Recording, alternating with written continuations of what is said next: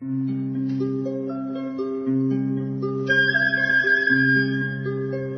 رادیو کودکان دنیا خوش آمدید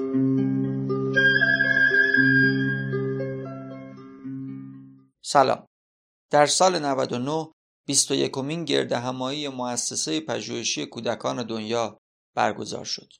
علاوه بر استمرار 21 ساله این گرد همایی ها نقش انگیزشی بسیاری برای فعالین حوزه کودک داشتند.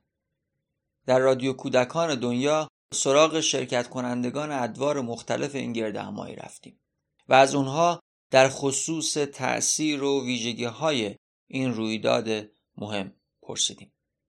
در این قسمت خانم زهرا شفیزاده از فعالین کودک بابل به سوالهای ما پاسخ دادند.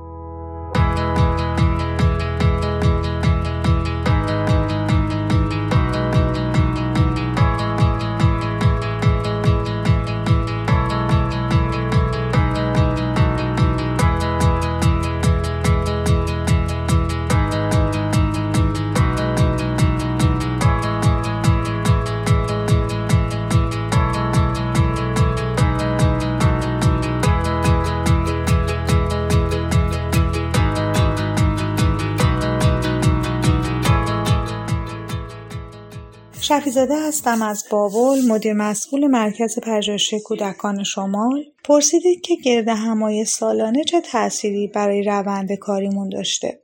واقعیتش با این سوالتون منو بردید به حدود 18 سال پیش. من از سال 80 وارد برنامه های مدون مؤسسه دنیا شدم و اگه بخوام درباره این سالها و اثر بخشیش در زندگیم چه در زندگی شخصی و چه در زندگی اجتماعیم صحبت کنم گفتگوی بسیار طولانی میشه. اما اگه فقط بخوام درباره گرد همایی صحبت کنم باید بگم که در حقیقت یک مسیر منظم نیکویی برای ارتقای کیفیت زندگی فردی و جامعیت بخشیدن به اهداف انتفاع جمعی برای شخص من داشته. و همینطور برای مجموعه هایی باهاشون که باهاشون همکاری می‌کردم و می‌کنم. هر سال با حضور تو برنامه های هدفمند مؤسسه بدون اینکه دستور و دیکته در کار باشه مجموعی از ایده های کاربردی مناسب منطقه‌ای که زندگی می‌کنم برامون شکل می‌گرفته که اونها رو در ارتباط با سایر همکاران به تدریج در طول سال یا گاهی سالها دنبال می‌کردیم و می‌کنیم.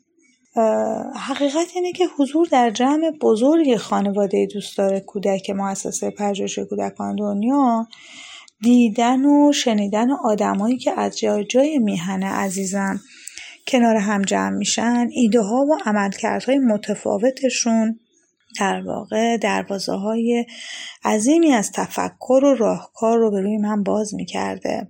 تنوع سخنرانا و کارشناسای برنامه ها و موضوعاتی که همیشه تازه و گاهی هم شگفتانگیز بودن همه و همه دنیاهای بزرگی هستند که همچون که گفتم خدمتتون گاهی سالها خوراک ذهنی و ایده های عمل کردی رو برای مجموعه های کاری و برای ما به همراه داشته.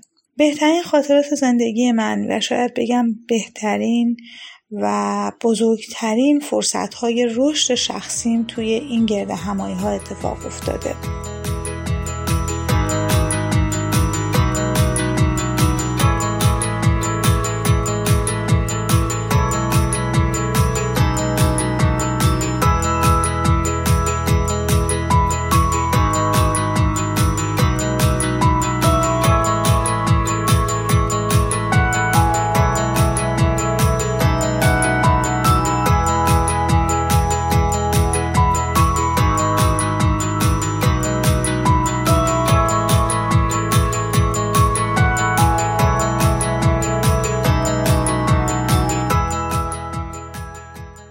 یکی از بخشهایی که دوست دارم راجبش بهش تاکید کنم در واقع تجربه خودم از گسترش ادراک در فراوانیه. در همه این سالها به عنوان یک شرکت کننده از یک شهر کوچی از یک استان شمالی با تفکرات و دریافتهای محدود اجتماعی و ارتباطیم وارد یک فضای بزرگ با تنوع فکر، پوشش، عقیده، رفتار مواجه می شدم و سالهای اول کمی هیجانی و کمی پرحرف بودم. و به تدریج با گذر زمان و سمینارهای سالانه که در شرکت می کردیم با توجه به اون همه ظرافت و دقت در توجه محترمانه به تک تک نیازهای مدعوین و اون همه فراوانی و امکان در همه چیز واقعا برام شگفتانگیز و عجیب بود. و خیلی وقتا به این فکر می‌کردم که چطور می‌تونم این فضا رو در شهر خودم در زندگی خودم در منطقه استانی خودم ایجاد بکنم. اون روزها یا در اون سالهای اول در واقع مثل یک کوزه خام خالی بودم که افتاده توی اقیانوس. و حتی گاهی اوقات ترس از هم وا شدن و از هم پاشیدن داشتم. اونقدر که این اتفاقات برای من بزرگ و قابل تعمل و تفکر بود. ولی به تدریج از حجم قلقل کردنم کم شد و رفته رفته رفتم به سمتی که تقریبا احساس کردم من هم بخشی از این اقیانوسم. یا تونستم بخشی از این گستردگی رو در زندگی و در افکار و ایده های خودم تجربه کنم.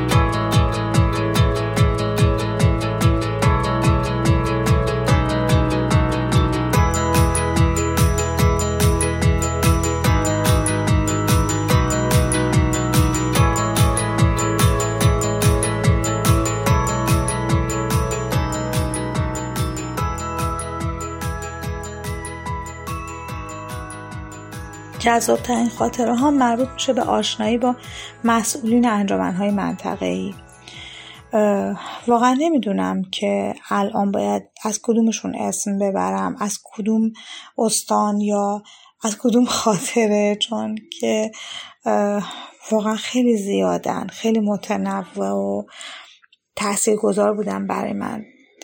مواجه شدن دیدن شناختن زنهای غیور و مؤثری که به عنوان مدیران مهد کودک ها در شهر و منطقه زندگیشون کارها و گامهای مؤثری برداشته بودند و پرشور و پرحرارت برای تغییر و بهبود وضعیت زندگی کودکان در منطقه و شهرشون حرف می‌زدن نظر می‌دادن ایده پردازی می‌کردن همه و همه اینها دنیا دنیا خاطره و یادگیری برای به همراه داشت و داره فکر می‌کنم و دیدم که گرد همایی ها به ویژه از زمانی که فراگیر شده و تقریبا همه می‌تونستن به این برنامه های سالانه بیان. به نظرم تلنگرهای تکان دهنده به افراد و اندیشه های سازمانی زده. گاهی تازه آدم ها یا مسئولین متوجه حضور جمعیت بزرگی به نام کودک در اطرافشون شدن. در موارد بسیاری هم این اطلاع از حضور کودکان کمک کرده به دیده شدن بچه ها و انجام اقدامات مهم و مؤثری به نفع اونها.